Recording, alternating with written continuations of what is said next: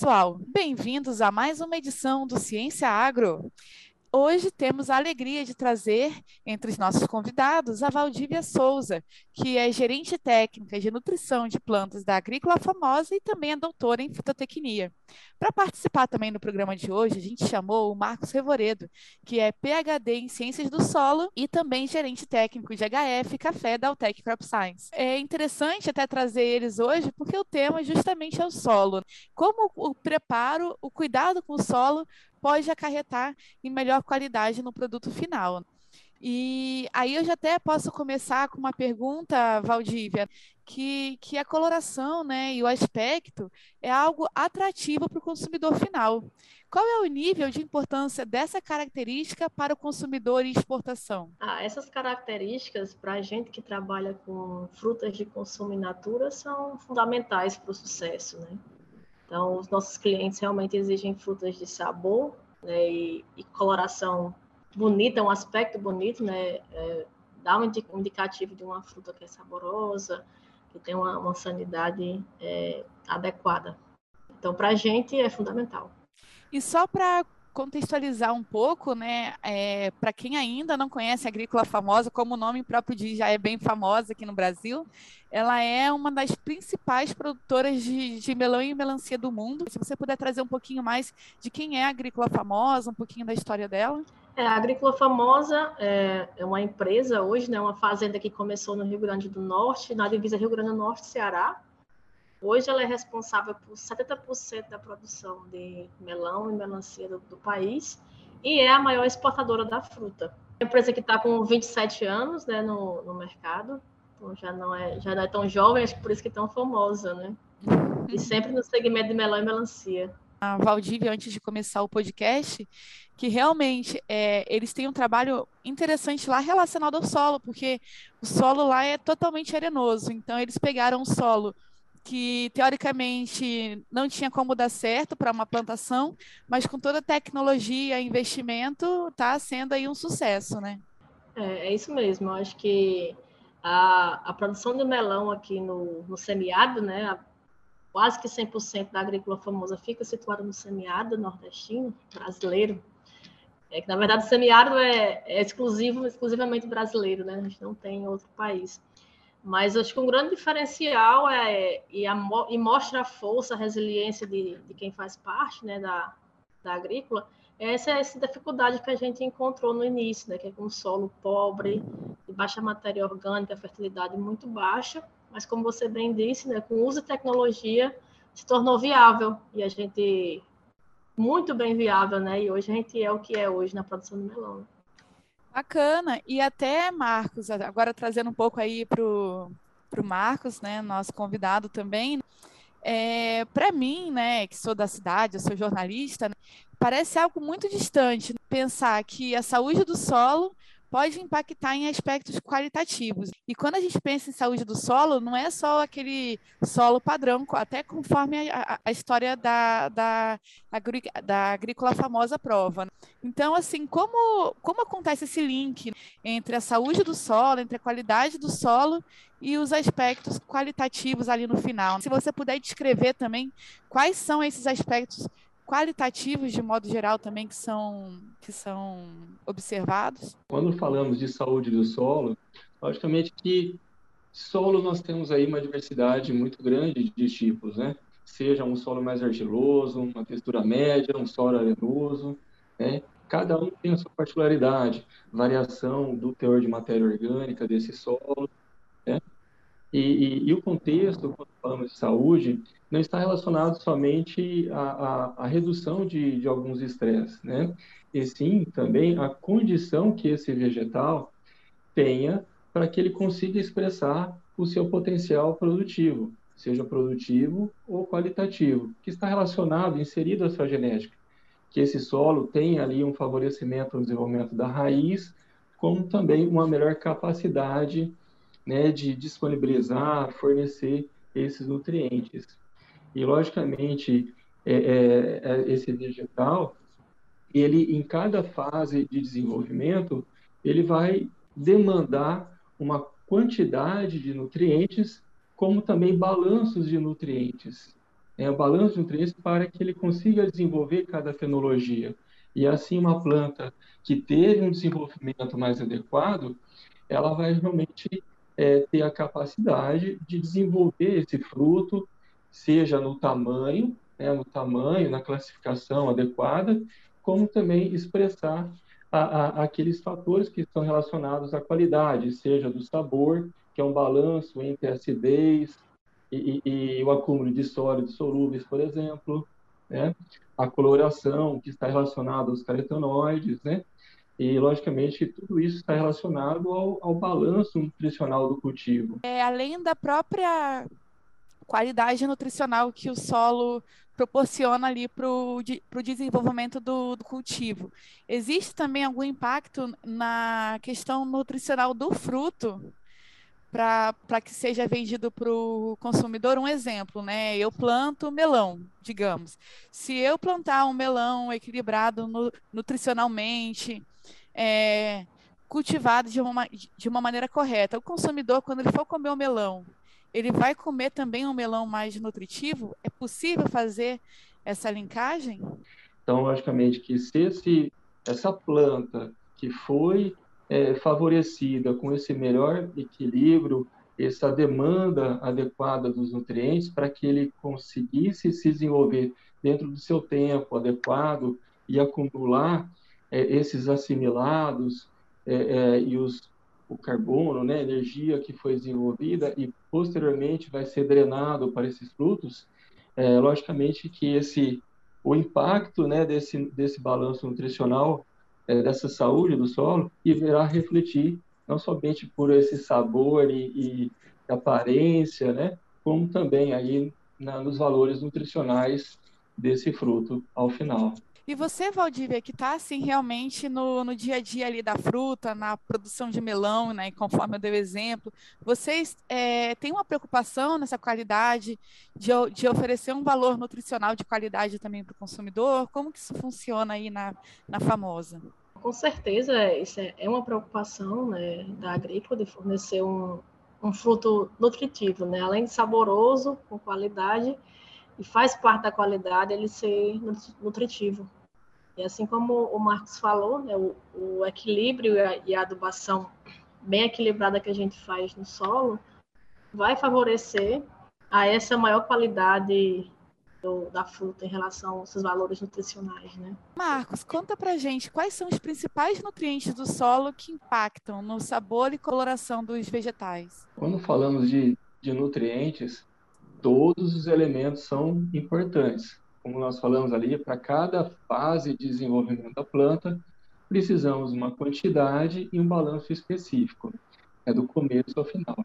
Mas se a gente for listar a, alguns nutrientes que estão relacionados diretamente a esse sabor, floração, é, podemos ali listar, por exemplo, o nitrogênio, o fósforo, o potássio, a, a, o enxofre, por exemplo, e o micronutriente cobre, que eles vão participar daqui, do metabolismo da planta, é, que estão relacionados ali a essa a, a, esse, essa acidez, esse acúmulo de sólidos solúveis, né, que vão impactar no sabor, como também na formação daqueles carotenoides, né, é, que vão dar um aspecto da coloração.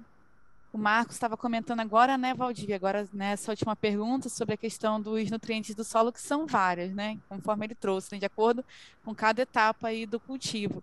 Mas, assim, é, a qualidade do produto utilizado na adubação, no cuidado do solo, impacta nessa melhora dos aspectos qualitativos? Você que está aí no, no, na outra ponta, né, no dia a dia ali, né, você tem observado, assim, uma qualidade melhor? O que, que você tem visto? Sem sombra de dúvidas, né, a qualidade do que a gente utiliza no solo é, vai responder no, no produto final.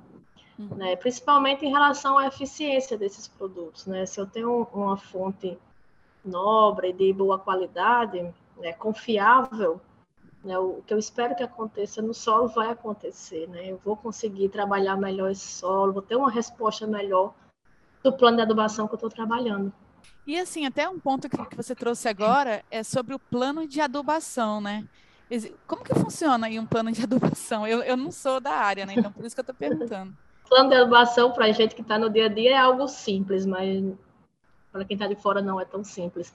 Mas no caso aqui do melão e da famosa, né, a gente determina o plano de adubação para as culturas de melão e melancia baseado na marcha de absorção de nutrientes dessa cultura. Né, o que, é a marcha de absorção? Né? A marcha de absorção ela me diz o quanto que a planta do melão ou melancia está acumulando em cada fase. Que foi o que o Marcos falou mais no início da entrevista, né? Que eu tenho que ter um balanço adequado dos nutrientes em cada fase, em cada momento da planta, para resultar num produto de qualidade final bem melhor, né? Com base nisso, na marcha, a gente determina o plano de adubação e procura ter o equilíbrio é, devido de cada nutriente para cada fase. E até o Marcos ele comentou também no começo, né, que existem vários nutrientes. E aí, Marcos, até volta a pergunta para você agora, né?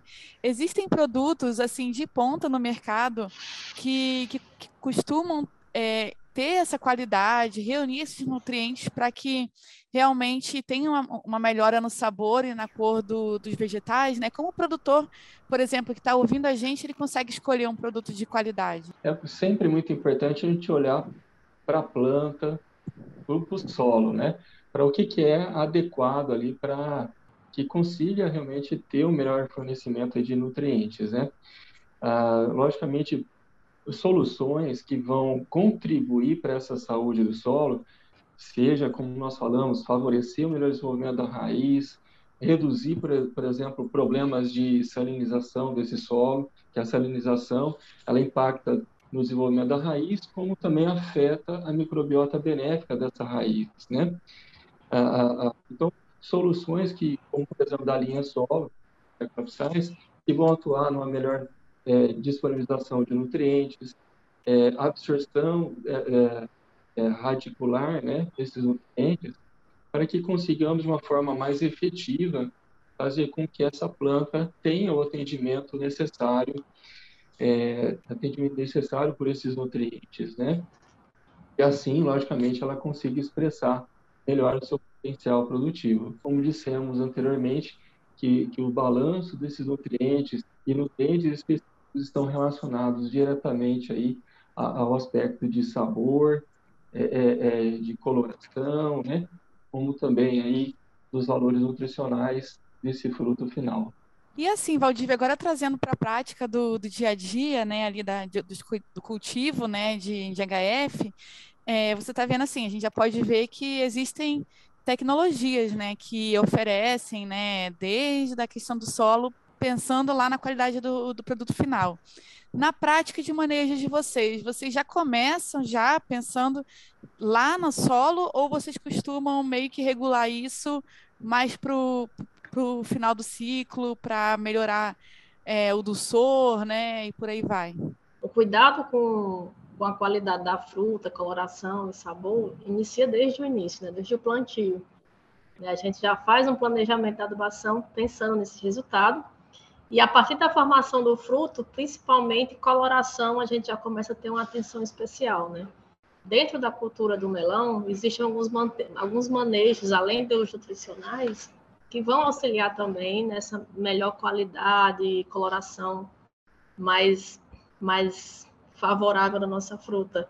É, a gente tem os, os tratos culturais, como, por exemplo, é, cobertura de fruta, para evitar que a irradiação solar queime a nossa fruta. Então, a gente faz uma cobertura com um saquinho de papel. A gente também coloca um forrinho, uma bandejinha como forro, para evitar que forme uma mancha de solo né, uma, que é uma mancha de encosto que a gente chama, que aí vai danificar a, a coloração da fruta. Então, se o, fruto, se o melão é amarelo, se ele pegar muita irradiação solar, ele vai queimar, então não vai ficar na coloração ideal. Se ele encostar diretamente no solo, também não vai ficar na cor uniforme que a gente deseja. Né? Interessante, é, é como se fosse um bebê mesmo, né? Cada melão tem que ter é. todo um cuidado, né? Ainda mais para vocês que trabalham com exportação, que tem, eu, eu imagino que tenham requerimentos muito é, rigorosos realmente a serem atendidos, né? A exigência dos nossos clientes não são, não são baixos, não, é bem alto. E pelo visto vocês estão atendendo bem. A gente costuma brincar aqui que o melão ele, ele é mais bem tratado do que a gente. Brincadeira, mas. Que legal. E aí, Marcos, com base em tudo isso que a gente conversou, é, você fez o seu PhD realmente em ciências do solo, né? E, e, aí eu queria saber com você, assim, pela sua experiência acadêmica, né, sua experiência vasta também a campo de HF, de solo, cuidado com solo, se é possível mensurar esse impacto do solo na cor e no sabor dos vegetais. Como o produtor ele consegue saber que o solo dele está sendo bem cuidado, a ponto de que ele consiga ver o fruto dele com melhor qualidade? Como que é feita essa mensuração? Como a Valdívia comentou, nós temos um, um plano, um programa aí de, de nutricional para cada cultivo. Então, seja antes como depois, né, é fundamental que a gente sempre realize ali a análise de solo, para a gente entender o que, precisa ajustar, melhorar e assim termos uma condição mais favorável ao desenvolvimento do cultivo. Seja aquelas análises de análise física do solo para verificar quanto que tem de argila, de areia, é, para a gente determinar ali aquela capacidade de retenção de água, disponibilidade de água ali do, do cultivo, se vai ter problemas ou não com é, é, retenção de, de alguns nutrientes, né, ou lixiviação mesmo.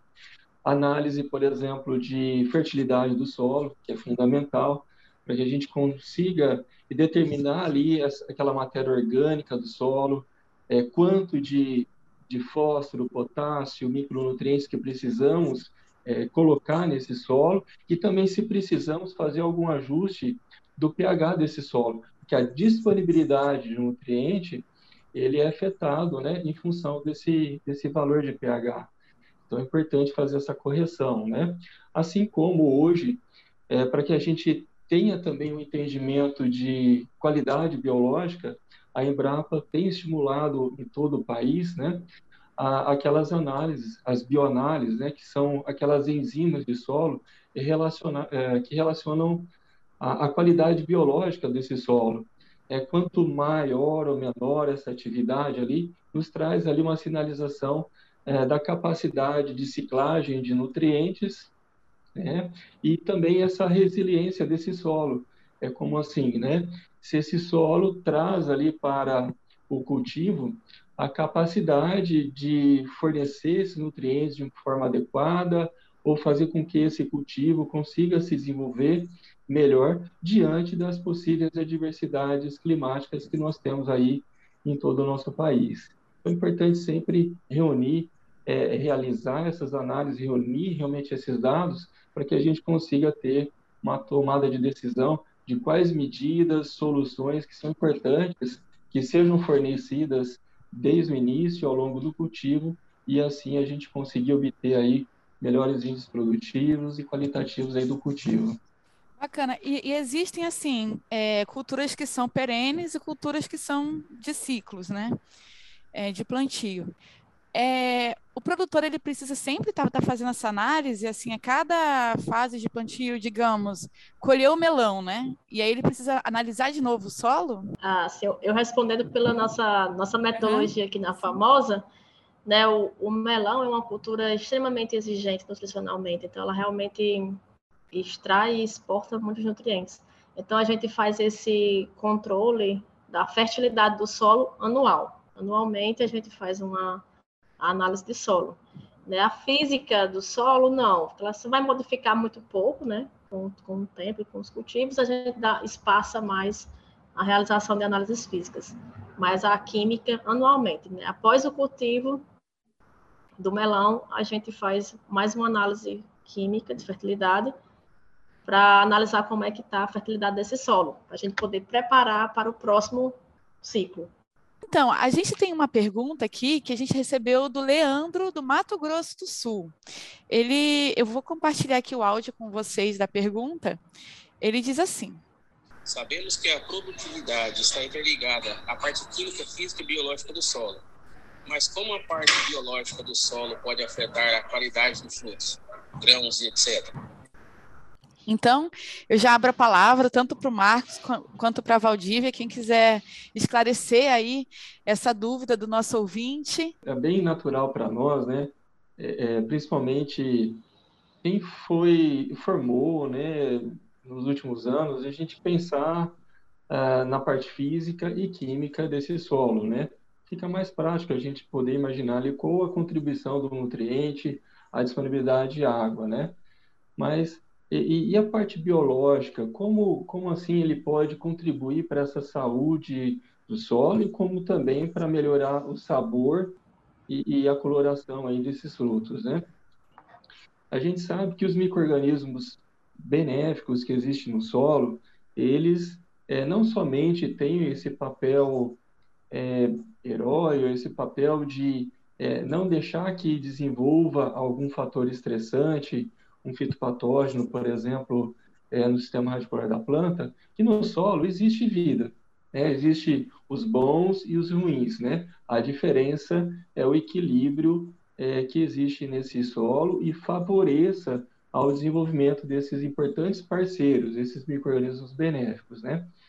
É, então, logicamente, quando nós falamos de micro-organismos no solo, naturalmente a gente correlaciona com esse ponto. Mas é importante é, é, também trazer esse, esse, essa função, essa relação dos micro-organismos, é, da parte biológica desse solo, porque nós sabemos que eles participam de todos os processos, não somente esse que eu comentei, mas também é, participa ali na mineralização da matéria orgânica, participa na sua multiplicação, no seu desenvolvimento, eles liberam ali compostos orgânicos que favorecem o desenvolvimento da raiz. Então, eles são promotores de desenvolvimento radicular, eles são, né?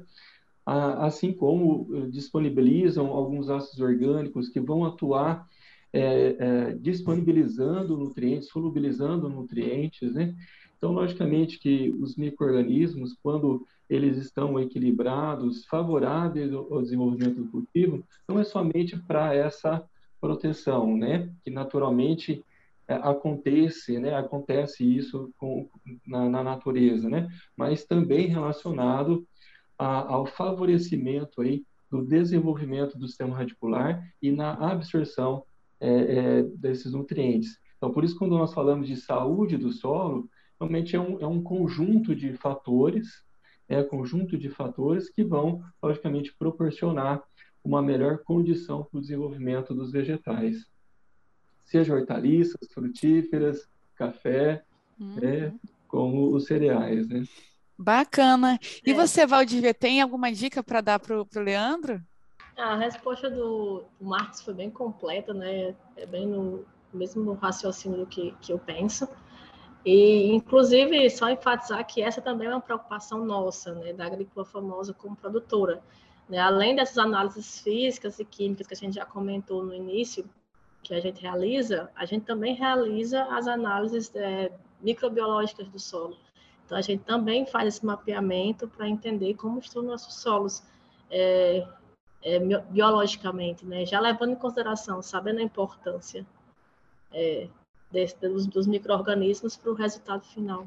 Bacana, muito bom. Então, Leandro, aí sua dúvida está respondida.